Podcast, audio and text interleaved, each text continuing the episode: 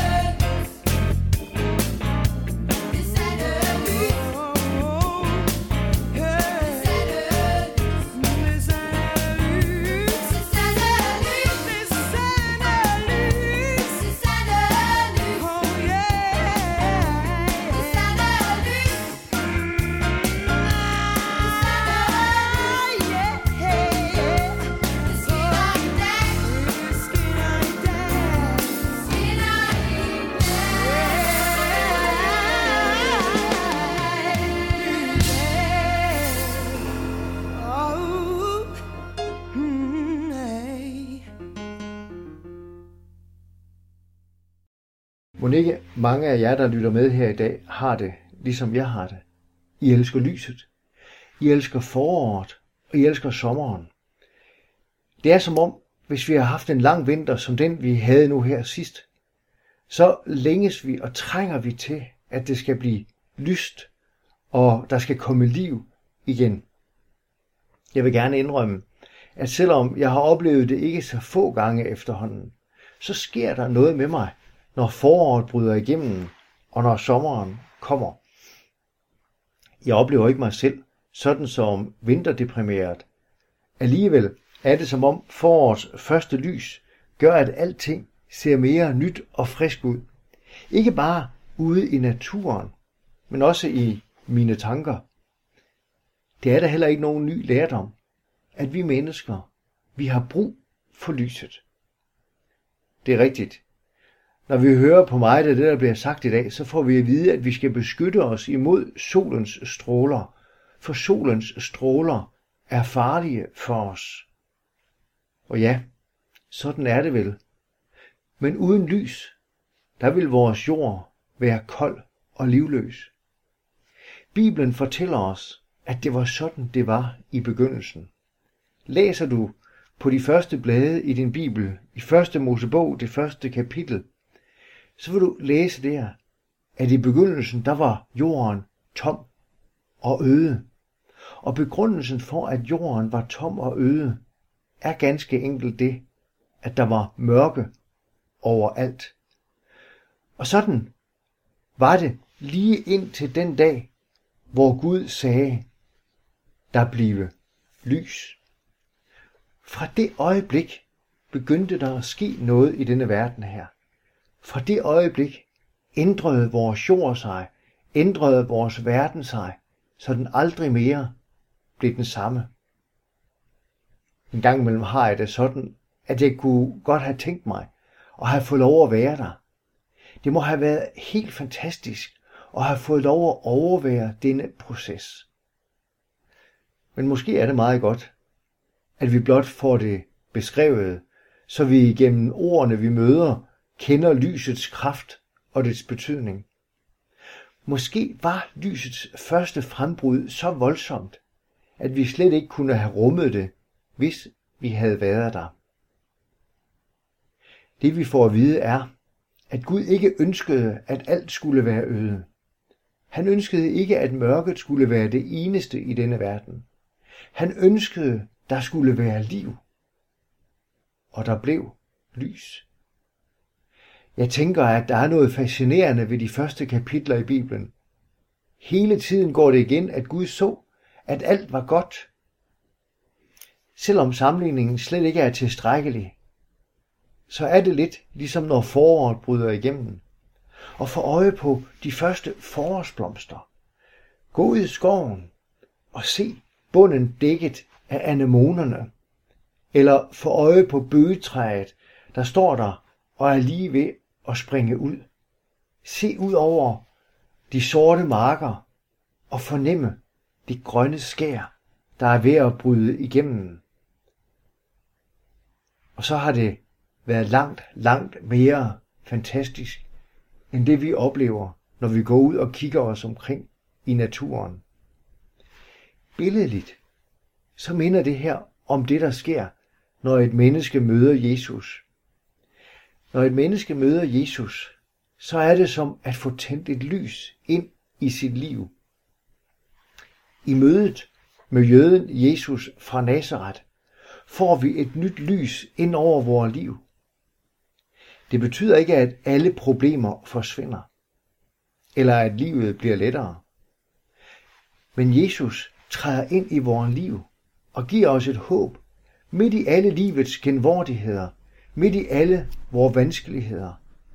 Så lover han os, at han vil være nær hos os, at han vil gå sammen med os, og at han vil være vores lys. Ja, han siger selv, jeg er verdens lys.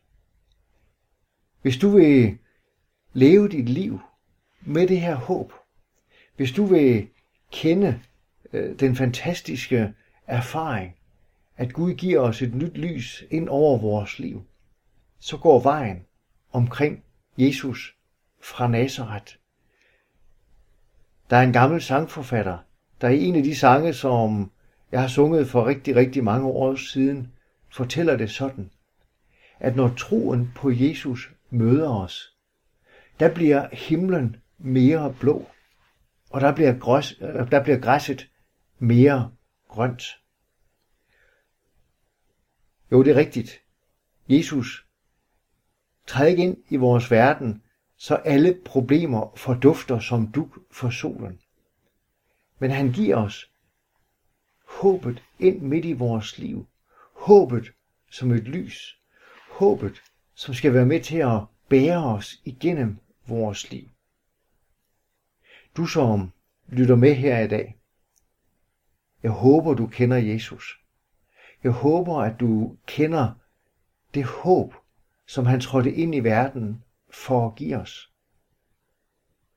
Nogle gange kan vi tænke ved os selv, at når mennesker taler om, at de vil trøste os og at de vil give os hjælp, så aner de ikke, hvad det vil sige at være mig.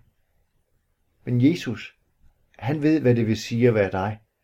Og derfor kan han også være lyset i dit liv. Vil du bede Jesus om at være dit lys? Vil du bede ham om at være din vejledning? Han har lovet os, at ingen, som kommer til ham, vil han støde bort. Må lyset fra Jesus følge dig i dag.